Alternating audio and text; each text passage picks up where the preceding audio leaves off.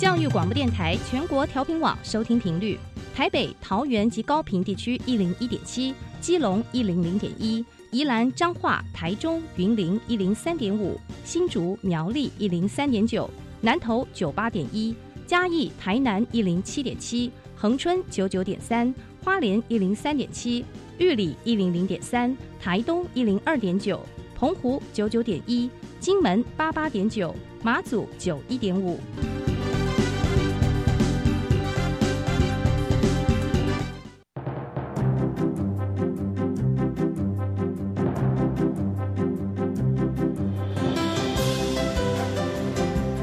教育要怎么做才能使孩子面对未来的社会呢？当我们期待学习者改变的同时，也期待教师的教学方法跟着改变，家长的观念也一起改变，一起携手协力同行。于林校长带您探索自发互动共好的十二年国教新课程，听见台湾教育的改变。欢迎收听国教协作向前行。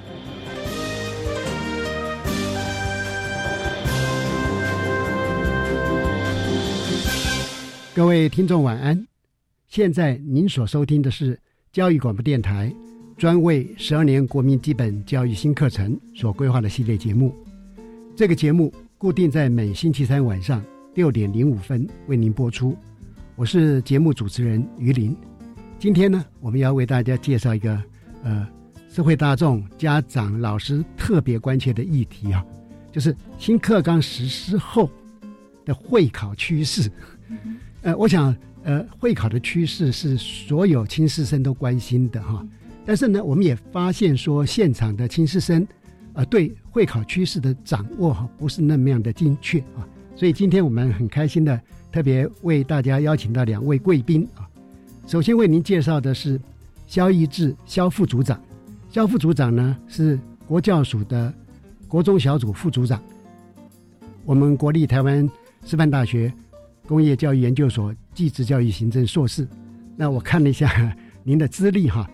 我们呃萧副组长在嘉义市政府担任过教育处的处长，也在教育部的技职司担任过专门委员。萧副组长您好。是，谢谢主持人还有各位听众大家好。呃接着哈呃为大家介绍第二位贵宾，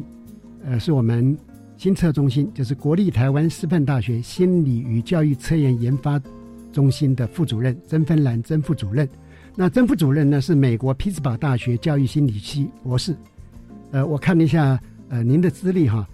几乎跟我们的呃整个台湾在基测跟会考，您是跟他们同步成长，因为您在您在我们呃台师大的新测中心服务了将近二十年，是呃其中呢有十一年担任我们新测中心的副主任。曾芬兰副主任您好。是，主持人好，各位听众大家好。是，呃呃，前两天我看到有一则新闻哈，可以给我们的社会大众来做一些思考。嗯，就是在呃日本的东京市有一个公立的公立的国中，嗯，这个学校呢，他做了一件事情，嗯，就是废除了段考。嗯，那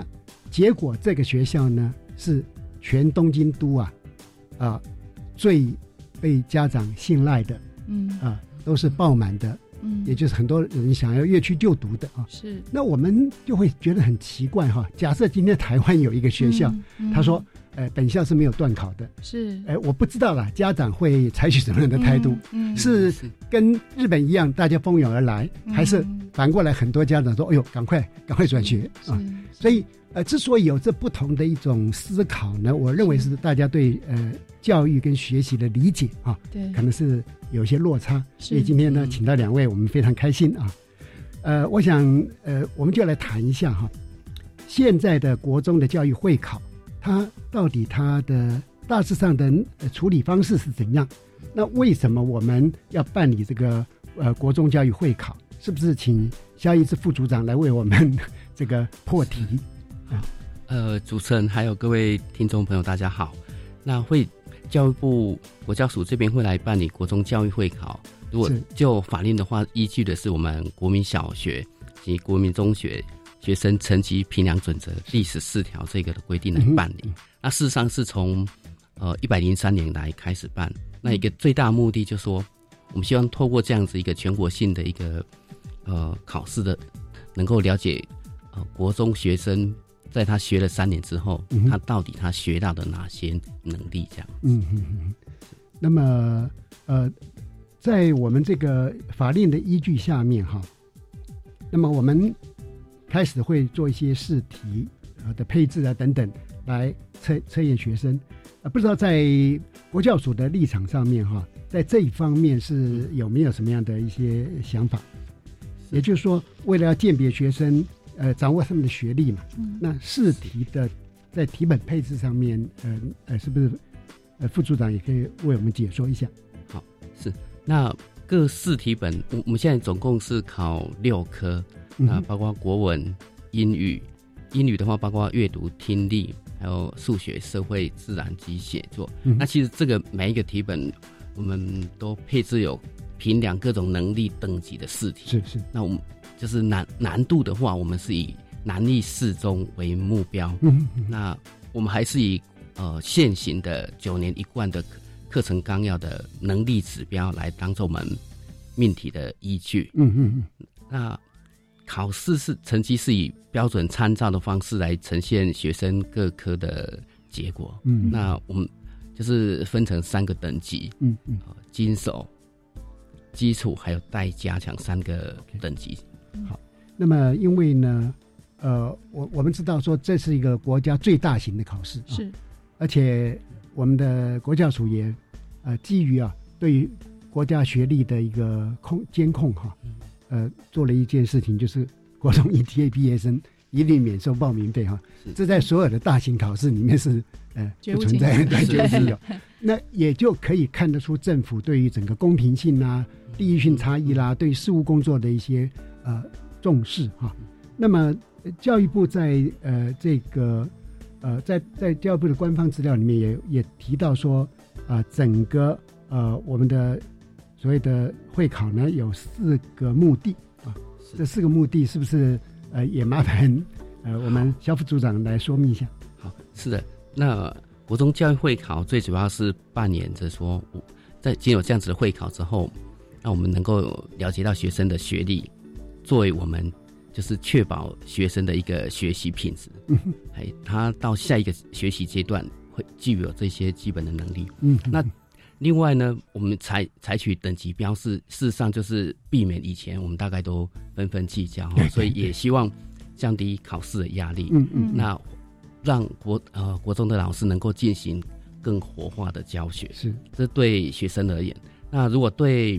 学校的教师来讲的话，呃，就是希望说，透过这一个学习的一个评量之后，那我们学。知道说学生可能有哪些能力不足，那可以回馈到我们教学上做适性的辅导。嗯嗯、那另外就是，其实就高中职五专端的话，就可以知道说，哎，学生的基本能力是什么。嗯嗯。那我可以再做更呃因材施教。那对我们教育部或地方机关，就是能够确保学生的一个学学习品质。是。刚刚呃副处长也特别提到说哈。呃，在整个我们的呃题目的配置上，难度是难易适中、啊。我想这一点对呃我们的特别是国中的家长、老师跟孩子哈，应该可以比较安心。对啊，那也就是我们的会考没有要为难学生，而我们只是希望透过这样的一个检视哈，嗯、能够让孩子知道说哦，他呃国中三年的学习成果到哪？是。那么他们在升学的时候呢，跟他上一级的学校呢，做了一个相互的选择，做一个很好的搭配、嗯、哦，能够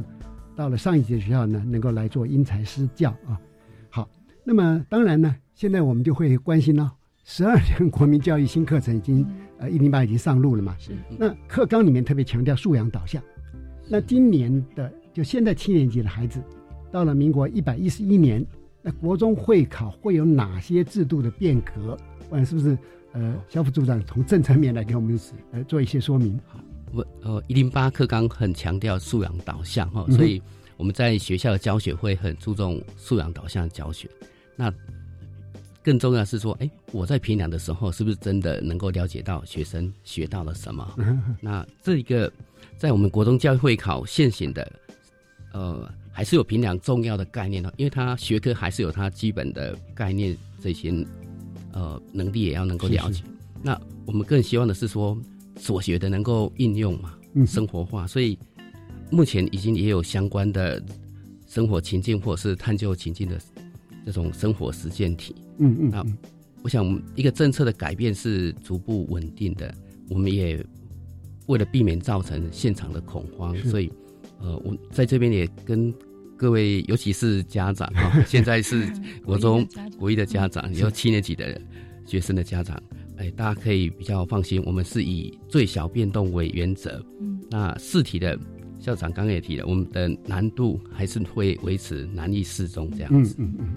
我想那个所谓的最小变动哈，可能让社会大众能够更加安心啊。嗯、那么呃，事实上呢，呃，在呃呃整个考试部分哈、啊，据我们的理解，是不是还是以测验题呃？单一选择为主，还是或者有一些其他的题型？是，呃，目前题型还是会维持以单一选择题为主。嗯嗯、那除了写作测验跟数学科有呃非选择题，嗯，那试题本还是会维持一定呃比例来评量重要和核心学科概念的试题。嗯嗯，但只是会在说，我会特别再去强调这些能够有生活实践呃的一些设计的题目这样子。嗯嗯、好的，呃，所以呃以选择题为主啊，但是呢是我们会有写作测验跟数学的非选，是，而其中在比例上面，刚刚萧副组长也特别强调，就一般的知识类的题型是存在的哈、嗯，大家不要担心啊。当然呢，我们也希望说孩子他学的知识能够真的在生活里边实践嘛哈、啊。因此呢，可能在整个呃命题上面会有一些所谓的真实情境脉络哈、啊、来进行、嗯、啊，不过这是呃就是我们这是政策面这样讲嘛，是是。那么我们萧副组长代表国教署已经对整个命题的方向说明了，嗯、但是当然呢，社会大众会关心说，哎、嗯，那命题的不是国教署啊，是命题的是我们新测中心，是。那新测中心在未来的会考的试题会有哪些特色呢？嗯，呃、这个得我们新测中心我们。呃，曾副主任哈，您说了之后呢，啊、嗯呃，我们大家会更加的安心。好，请好，呃，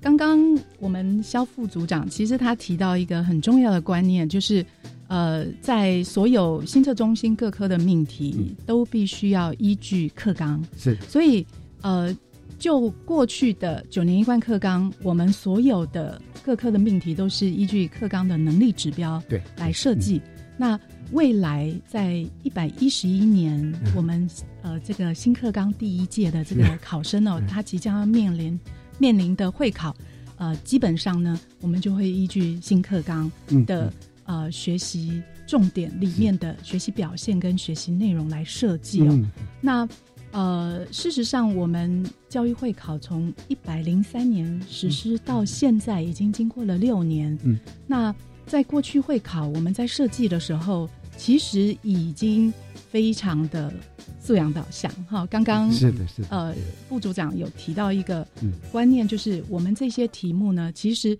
会有一些基本学呃学科的呃这些概念题。那其实一直以来，在从过去基测到现在，我们一定都会有一些生活情境题啊，像刚刚主持人提到，嗯、怎么样能够把学生他在学校所学实践应用在呃生活当中？其实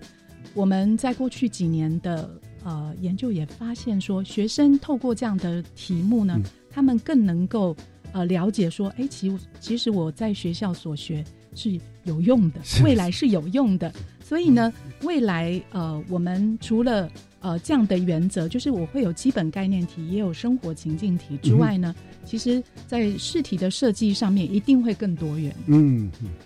怎么样多元呢？其实呃，过去呃有一些题目呃，可能在国文科你从来不会有看到图表，我们现在其实这几年国文科里面也会有一些图表的题目。嗯嗯、为什么？因为图表转译的这个能力呢，其实是一个跨领域跨学科的能力，所以我们未来除了会把呃文字题哈的，嗯、就是这些呃图文的这种题目哈更多元之外呢，嗯、其实也会加入一些我们十二年课纲呃里面非常强调的一些重要议题，会把它纳入我们选材的、嗯、题目选材的一个重点哦。那呃，从以过去一百零六年呃教育会考数学科非选，我们就曾经出了一题哦，是, 是呃让学生去解决、嗯、呃在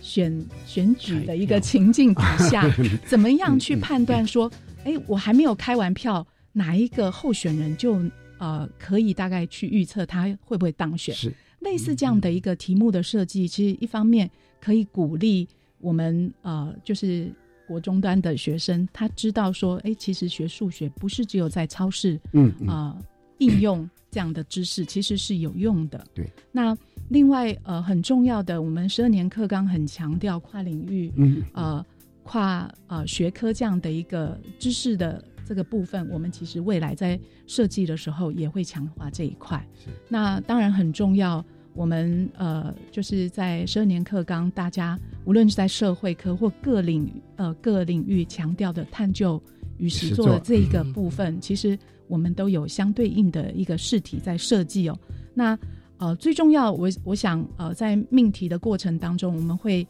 呃强化呃整个呃这一些能力的实用性。所以呢，呃，基本上我们在八月三十号公布的呃写作的题目里面，就有一个题目哦，设特别要求学生去针对学校可能要实施的一个新制度写一封信，啊，能够去说服呃校长到底要采用哪一种方式哦。我想。这一些能力的呃展现，其实就是希望说能够把我们学生在所呃学校所学能够跟生活结合。我想这个是新课纲非常重要的一个呃一个精神哦。那所以我们在命题的时候一定会强化这些特色，这样子。Okay. 呃，刚刚呃曾副主任特别提到哈，我们在国文科里面也会考一些所谓的图表判读了这些是啊。呃，各各位家长、各位社会大众可以想一想啊，其实我们在日常生活里面啊，我们到很多地方去，它都会有一些图表的呈现、嗯、啊，包含我们到了车站、到了飞机场啊，或者说、呃、很多文宣的资料或者一些 D M， 我们在阅读的时候，它其实都会用一个图表的方式呈现啊。对，这里这有两个向度了，一个就是我们的孩子，嗯，他很可能将来是。进到某个公司，对，呃、当规划者是啊，或者 他, 他当一个 D M 的设计者，他要懂得，哎，我把一大堆资料用一个非常简明的图表让别人理解。那反过来讲，呃，就我们消费者端来讲呢，我们哎有能力在很短的时间看懂这个东西，在我们的日常生活里面就会很方便哈、啊。对，刚刚那个作文，呃，就是写作测验哈、啊嗯，他不用作文的名义嘛，嗯，很显然的就是说。这个写作测验是摆在一个真实的情境，就这孩子他今天就是在学校了，是他写信呢就是写给他真的校长，是、啊、不再是虚拟的了，对对对。那这一点会让学生觉得啊、呃、知识的实用性，对对呃其实跟两位报告哈，我是教数学的那我们数学老师常常会一定每位数学老师都曾经被学生挑战，问我们说老师我学数学干什么，对啊、嗯、那事实上数学的功能非常的强哈！我上个礼拜到中央研究院拜访一位数学的呃研究人员，那他刚回国，我就问他说：“你到哪去？”事实上呢，他是应邀到法国的一个化学化学家，嗯，因为在化学上面他们做尖端研究，碰到一些议题很难突破，嗯，嗯所以他就请数学家，嗯，结果这位教授呃告诉我，他说化学家他们在处理那个部分，嗯，因为他们。不像我们数学数学工具非常的强嘛，是，所以呢，他们处理的时候在运算上面很慢，结果他去的时候，嗯、他心里面就觉得很有趣，就是他们在那边深思熟虑难以解决的议题哈，嗯、他去的时候，呃，没有多久哈，这个题目就破解决，嗯，也就是说，呃，我们过去可能就是没有让孩子感受得到他学的，不管是国英数自社等等的，对，其实啊，这每一个科目会安排在我们。呃，我们的学习内容里面、嗯、都是很有用。是的，哦、好的。那么呃，接下来呢，我们那个刚刚呃，曾副主任也提到嘛，我们课纲里面强调跨领域、跨学科的学习。对、嗯。那这时候，哎，我们就会关心说，那教育会考，嗯，会不会在某一个考科里面，对，同时去评量好几个领域的知识跟概念，会不会？是，呃，这个部分我希望透过这个机会，能够让我们的家长跟考生能够安心哦。嗯、其实，为了呃，在设计测验的时候，它的效度的问题哦，嗯，呃，我们会在单一个学科里面，我们只评量呃单一个。呃，学科里面所学的概念，嗯，那当然一些刚刚我们提到的图表转译呀、啊，哈、啊，阅读呃理解的这样子的一个能力的话，其实它就是一个跨领域的一个能力，嗯、所以不用担心说，哎，你在数学考数学的时候呢，会看到一个自然科的题目，不会，好，那呃，这个是呃，请大家要放心啊、哦嗯，那只是因为。为了要强化我们未来的生活实践题，因为我们也知道说在生活当中、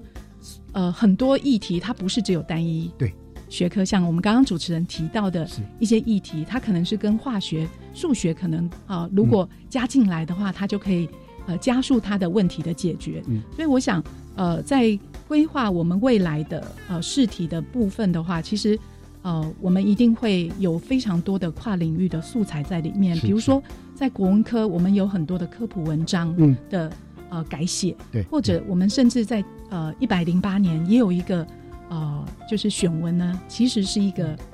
呃开飞机的机师所写的、哦、哈，他在描述说他开过呃很多呃世界各地的那些很难降落的那些机场，机场、嗯哦、可能会遇到的一些物理的问题、哦嗯、那、呃、当然、呃、我们在过去英语科里面，除了刚刚主持人有提到，就是说你可能是、呃、在餐厅里面点餐，或者是你要去搭、呃、交通工具，其实我们也把一些重要的社会议题带进来，比如说、嗯、我们在一百零六年就有一个试题呢、嗯、它其实是在谈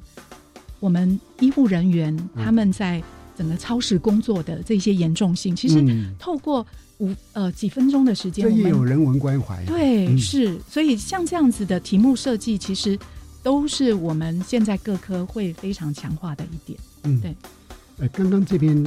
谈到的哈，嗯，呃，我觉得对家长来讲，我觉得呃可能有一个新的观点，嗯，也就是孩子啊，如果他在平常的学习内容是广泛的。他的注意的、呃、议题是非常多元的、嗯呃、看起来哈，在我们会考里面您的孩子就不会吃亏、啊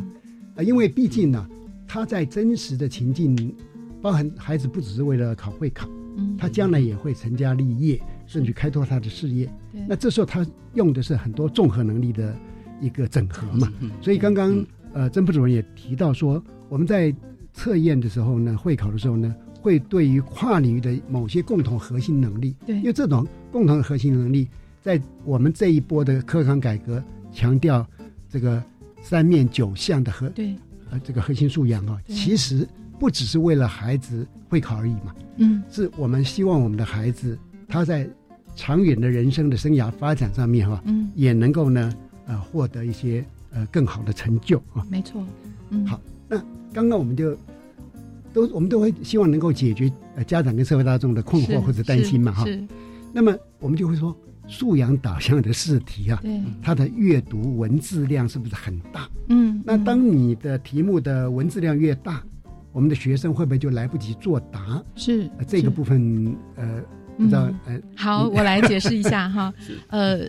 在呃，因为我们在设计的时候，生活情境题为了要把整个情境说明完整，其实的确它有时候它所包含的文字会比较多，嗯嗯，所以为了要呃解决这样子的问题，其实我们呃未来一百一十一年呃这个新课纲的这个各科的题本题数都会少一点。Okay, 我们先卖个关子哈。嗯，那个呃，就是有关素养导向试题的阅读量会不会很大？嗯，或者新测中心在未来处理这个呃试题的文字量是怎么样子来处置哈？我们先让呃听众们先听一段音乐，呃，之后我们再继续来讨论。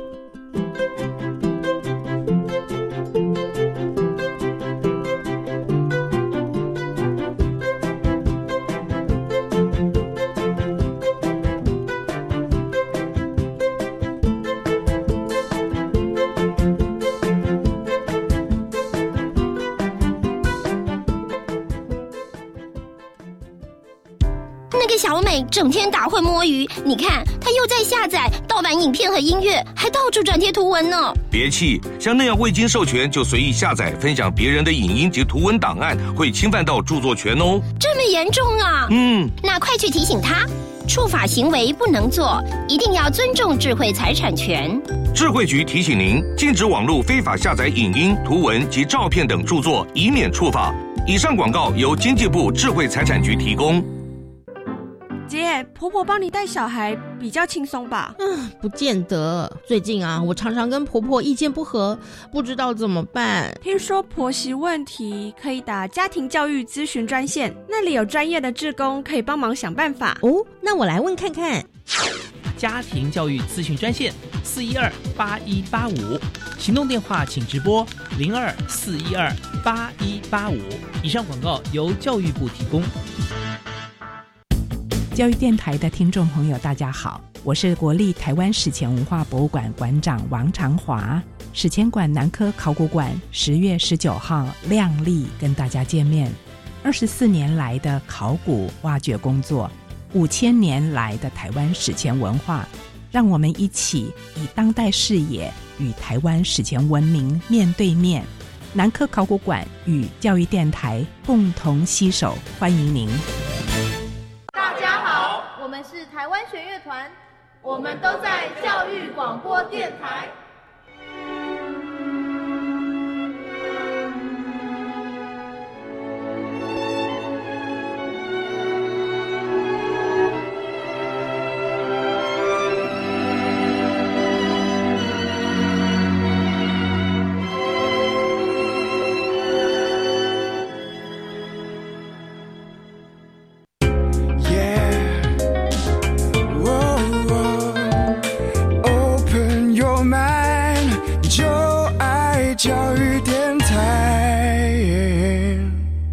各位听众大家晚安，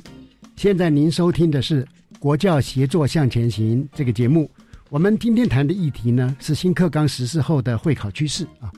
呃，在前一段的节目里面，我们特别请教新测中心曾芬兰副主任呢、啊嗯，就是有关数题导向的题目，嗯，它的文字量很大、嗯，那孩子会不会来不及作答啊？那您有提到说你们在试题研发的时候呢，有一些呃设计构想，麻烦您呃为我们。呃，说明一下。好，呃，因为呃，我们刚刚呃有提到说素养导向的题目呢，有一部分呢其实是跟生活情境结合的。是。那当呃我们在设计题目包含生活情境的时候，其实因为呃会考毕竟它是一个高风险测验，所以我们必须要把整个情境呃描述得非常的完整，而且它是呃一定是正确的，嘿，所以非常精准的。所以呢，有时候呢，他所需要的文字可能会比较大。可是，是呃，即便是这样子，我们其实在整个考试时间上面，因为各科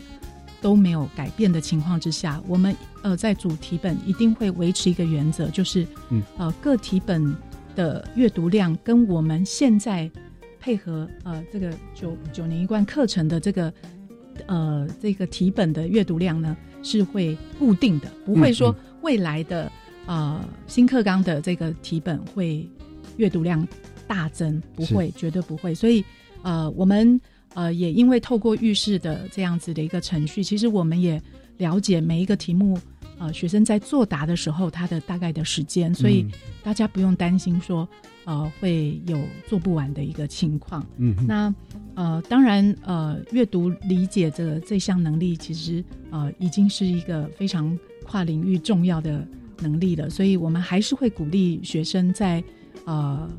就是无论是在学校时间，或者是在呃课后的时间，都能够多多阅读、嗯。我想这个是一个非常重要的一个习惯。对，其实呃，这个广泛阅读哈、啊嗯，对孩子各个学科的能力都会有帮助。是，尤其对他整个嗯生命品质或者生涯发展的提升哈、啊嗯，呃，帮助是很大的哈、啊。是的。好的，嗯、呃，最近呢、啊，我们会在。诶，某些地方看到一些广告啊、嗯呃，这个广告就是嗯，补习班做的嘛。是。那我我想请教一下，嗯，素养导向的试题，我们要如何去学习？嗯啊，那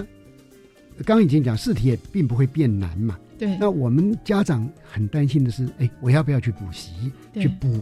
不素养导向、呃、请问行测中心曾主任。好，好呃，素养导向的题目刚刚其实提过几次，呃，都有提到说素养导向的题目它是一个呃跟生活情境结合。其实我们过去两三年的研发的经验也发现说、嗯、这些跟生活情境结合的题目呢，它其实没有比较难，它反而呃可能落在中等程度而已。好，所以也就是说呃如果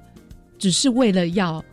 呃素养，就是素养导向，你为了要去准备素养导向的题目，嗯嗯我觉得就完全没有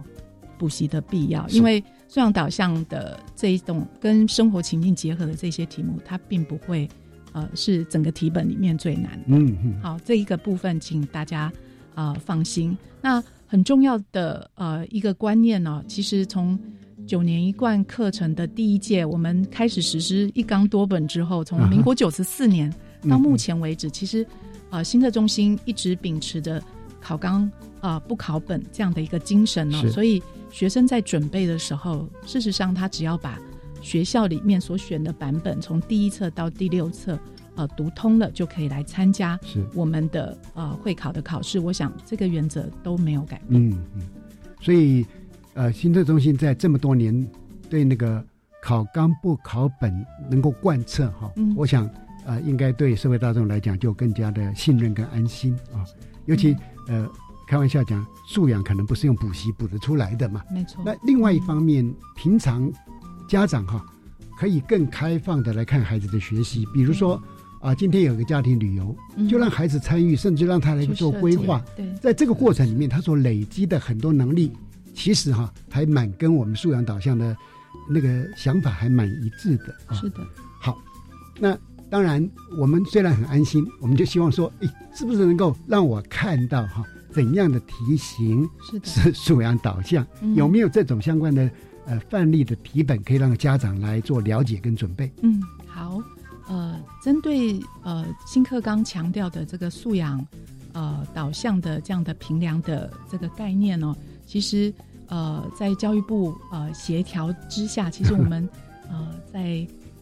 整个台湾地区各个重要的测验中心是呃在两年前就已经有共识了、哦嗯。那我们这新测中心从过去呃确确认这个。素养导向的这种试题发展的一个方向之后呢，其实就开始准备、呃、相关的、呃、一些试题哦。那我们也在八月三十号，也就是开学的第一天的时候呢，就已经公布一百一十一年各科的参考题本。嗯嗯那这个参考题本呢，呃，只要家长你在 Google 上面打“国中教育会考”这几个字，是是你就会到我们会考的网站。那呃，除了我们在八月三十号公布的这个新课纲的这个参考题本之外、嗯、呃，我其实也会建议大家在未来的两年半、哦、在准备的过程当中，其实也可以参考我们历届的试题，因为这些历届试题呢、嗯、都是呃透过非常多的呃学科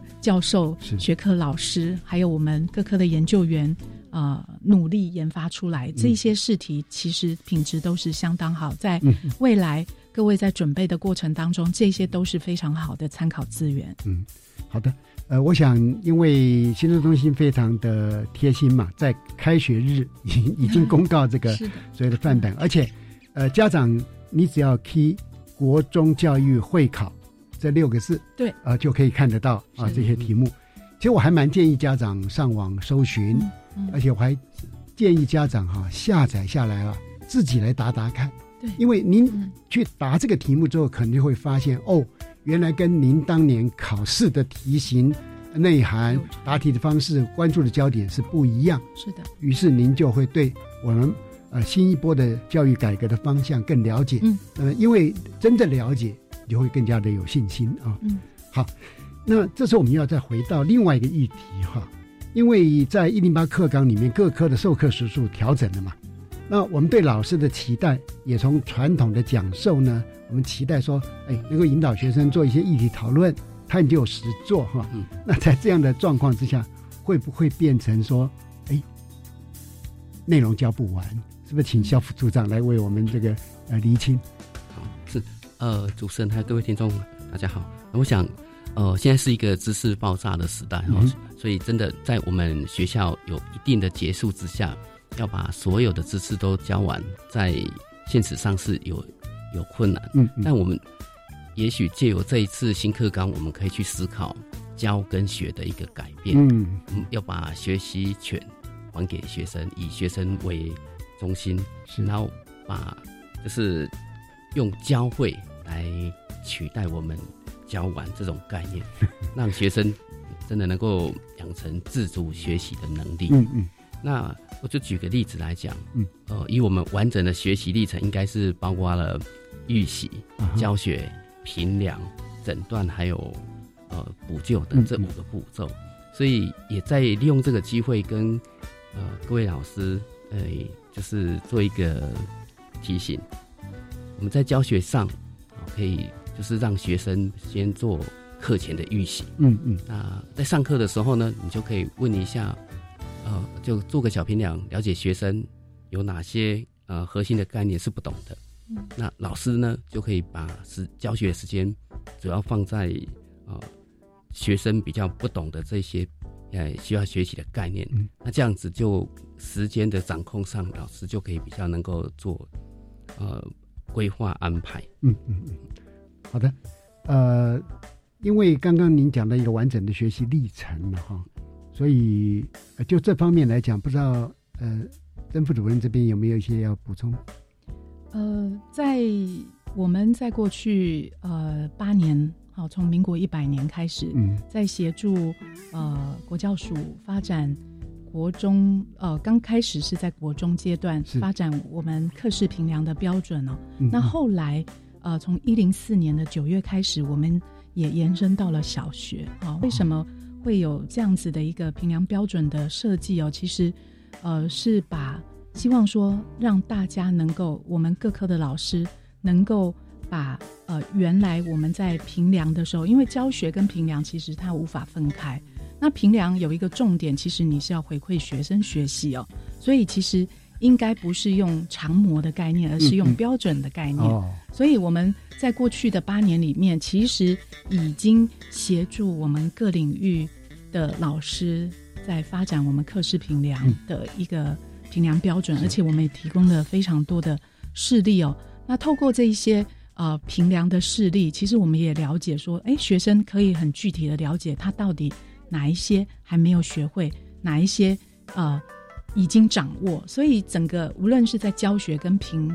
呃学习学生的学习上面，都可以提升他的一个效，是就是他的效能。对，那所以呃，我比较建议就是说，我们未来在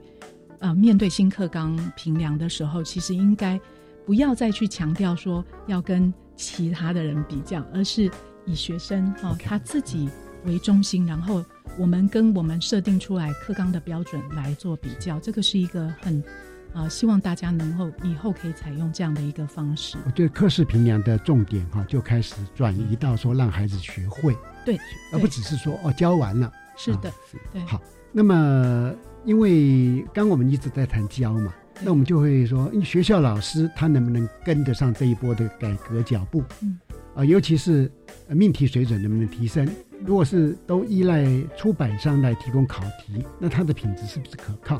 啊，请萧副组长来来说明。是，那我想配合新课纲的实施是往导向为主哈。那我们也非常去呃这几年来也都希望能够加强教师在素养导向的教学，还有培养能力的增能。嗯, 嗯，那这几年来是我们也不断透过新测中心、大考中心、学校。还有县市都办理了相关的研习，那各各县市也有辅导团都在协助老师增能、嗯、那我们希望的就是说呃，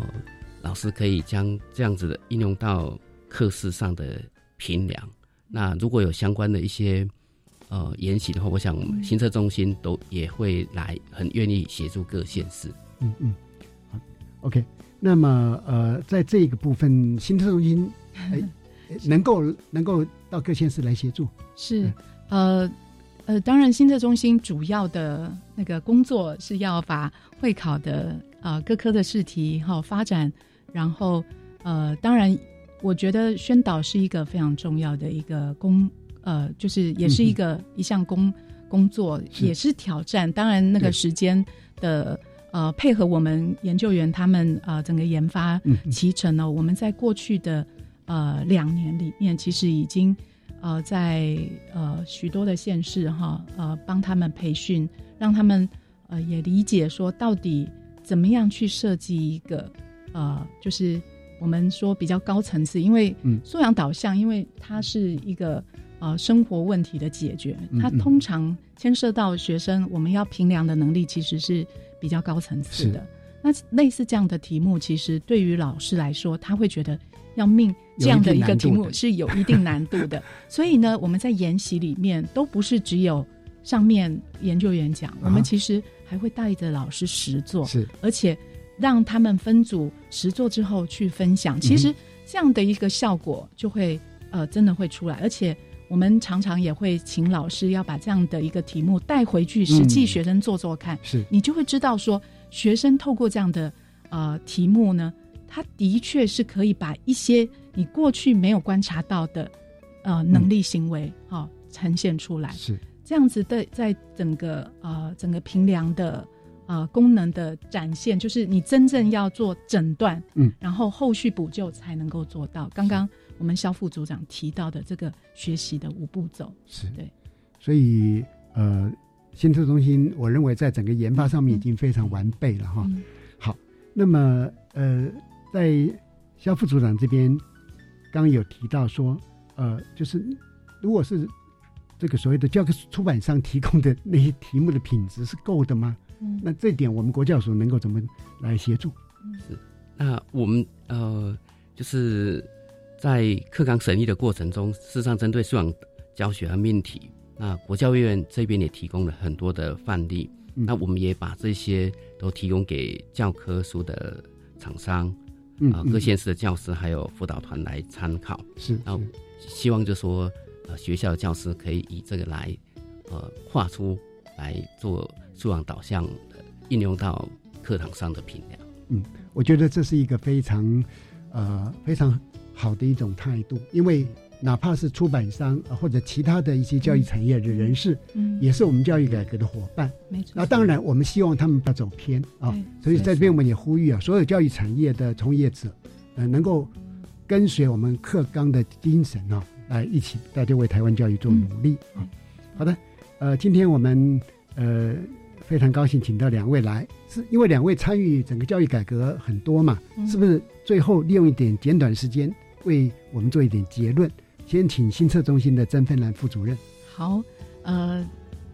在过去的呃参与整个教育改革的将近二十年的经验里面，呃，我的感受是呢，呃，就是当家长听到说哎要改变的时候，他就会觉得非常的焦虑哦。是，那事实上呃从刚刚我们的谈话里面各位应该知道说呃一百一十一年会考的改变是以最小变动这样的一个原则在处理、嗯嗯、所以呢即便我们现在考试呃还是以选择为主非选为辅，对啊、呃、感觉好像哎为什么不是有很多的啊呃，就是改变啊、呃，能够希望说对对对剧烈的改变。那可是呃，我想呃很重要的一个观念，我们其实在命题的品质上面刚刚提到，就是跟生活情境题这样的结合，嗯，这样的改变其实已经是相当不容易，因为对于学校老师来说，他呃要命这样跨领域哈的题目，其实是呃真的需要一点点经验，所以我们会希望说在未来是不是可以呃，就是新特中心会呃极力的来协助各位来完成这样这这个挑战这样子。好的，谢谢。呃，接着也请国教署国中小组副组长呃肖一直肖副组长来我们做一个小结论。好，我大概这边在最后两点补充、哦、第一个，我们国中教育会考未来会素养导向为一个方式、嗯、但他强调的是所学应用到生活上怎么去做连结、嗯、所以也希望学生的学习不要再是贝多芬。对对，那第二点是给家长的建议、嗯、就是说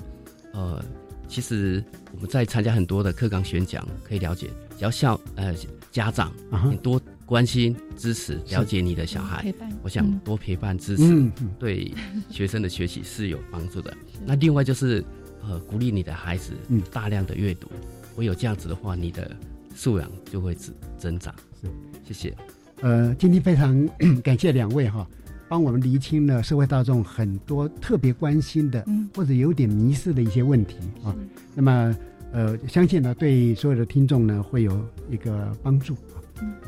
呃、谢谢今天来到我们的节目现场、呃、各位听众，国教协作向前行这个节目在每个星期三晚上六点零五分播出，下星期三将由本节目另一位主持人谢若兰老师为您服务、呃、因为我们很关注素养导向，所以下一集为您介绍的题目是素养导向社会领域教学模组的介绍，欢迎您再次准时收听，晚安。接下来请收听一人主持的课纲交流道。老师、同学、家长们请注意，关于十二年国教新课纲的疑难问题与解答都在课纲交流道。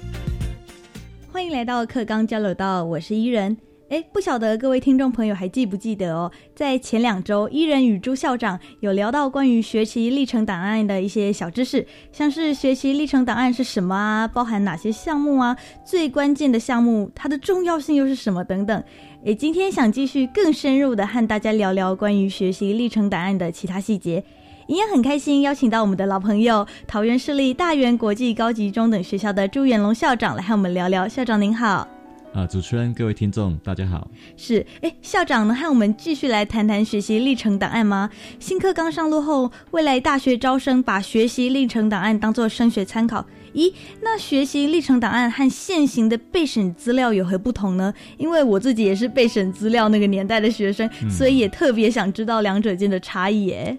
OK，现在的备审资料是学生到了高三下学期学测考完了啦、嗯、然后开始累积把过去的东西整理出来，对、哦、做出来一份的 P D F 档叫做备审资料。那未来的学习历程档案，我们是希望真正对照它课程中的学习，所以必须是逐学期逐年去累积。嗯，好，从高一下上学期就开始逐学期的去累积出来，好，不要到了高三才来整理出来，一口气， 对， 对，然后而且是对焦在他学习上，每个学期每个学年学生都必须就他课程的学习的成果或是他那一年的多元表现去把资料上传到学校的校务行政系统，嗯，我们叫做个学习历程档案的模组。学上传之后呢，老师就在课程学习成果上点选认证，认证完毕，学校把它打包封包之后上传到所有的学习历程的中央资料库去，目前放在暨南大学，这中央资料库就会帮它储存起来，等到到了高三下学期了，他要开始报名申请入学的时候，这些资料都会移转到甄选会，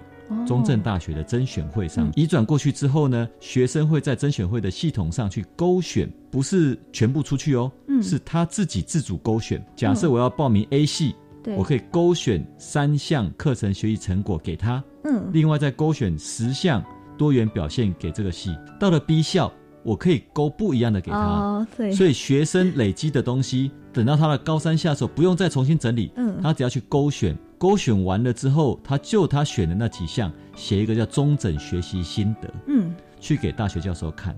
他就不用到了高三才在那里开始慌乱整理。对，当然有些人会觉得说啊，可是我就是不要传，我就是不想传，可不可以？其实我们在做学习历程档案的资料库系统其实是协助学生的角色、嗯、而不是强制学生的角色、嗯、所以如果说学生说我就是不要传，我就是不要做这些事情、嗯、我一样到了高三下学期我再来做备审资料、嗯、一样也可以、嗯、但是相对的咯，你就会缺乏了所谓的教师认证的概念、哦、对因为你没有办法逐学期认证嘛、嗯，所以 相, 大相对的可信度大学就有可能会打折扣、嗯、对，所以我们才会说、呃、整个系统建制是友善的、嗯、是希望让学生能够在平常就累积、嗯、不要到了高三再来做，而且能够真正把它学习历程累积出来，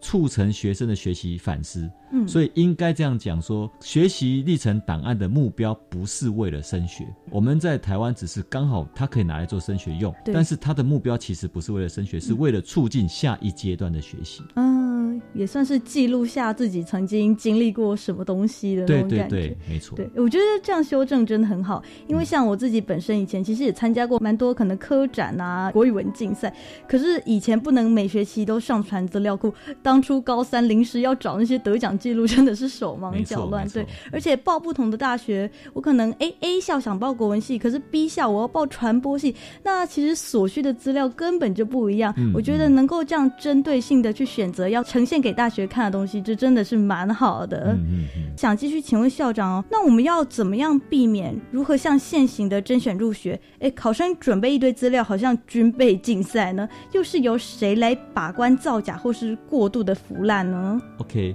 讲到军备竞赛，现在确实就有很多人哦，甚至跑到补习班去查一些资料啦然后或是买什么东西啦来上传。嗯，其实我们都希望这些东西在华人的文化里面应该要逐渐的减少。嗯，对，我们要慢慢建立信任感。嗯，所以为什么在这次的学习历程档案里面，在尤其在课程学习成果上，我们多了教师认证这个机制。是啊，另外呢，所谓的竞赛表现这件事情，嗯，我们也帮忙大家去做一件事情，比如说像英检。嗯，大家不用在那边把英检成绩扫描再出去，对，因为英检这个单位它会直接把资料对接到中央资料库。哦，嗯，所以也无从造假起。对，像托福啦等等单位目前都在谈，嗯，他们可以把资料整个转到中央资料库。嗯，所以整个对对过，所以也没有造假的可能性。嗯，对，过去听说托福成绩还可以造假，因为 P D F 都有可能，反正扫描嘛都可以造描。嗯，所以慢慢减少这样的可能性。嗯，当然我们不可能百分之百就说没有，但是这个机制下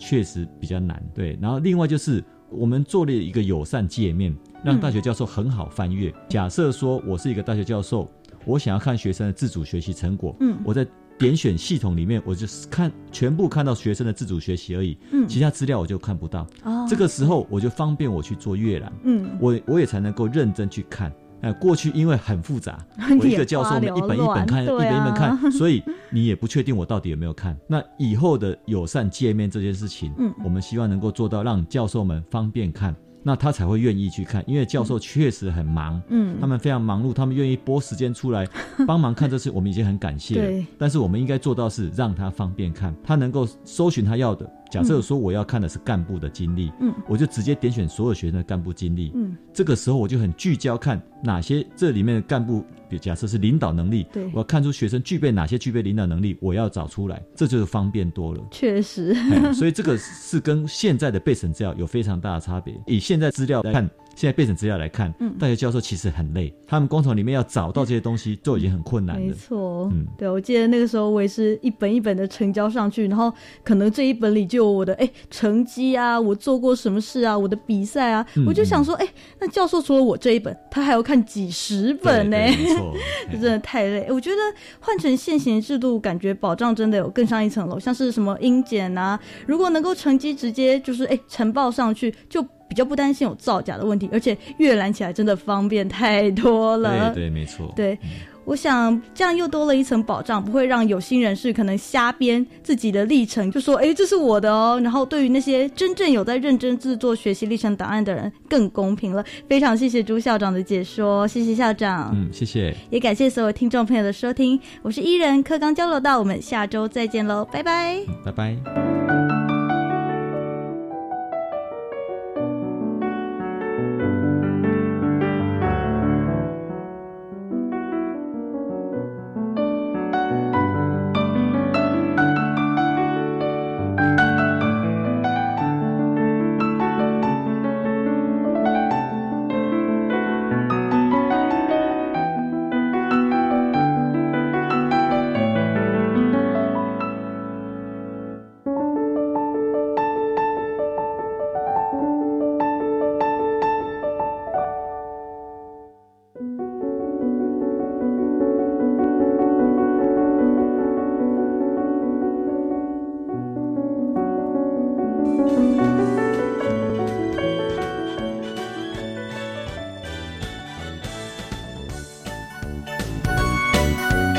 学习师生互动，创造共好校园。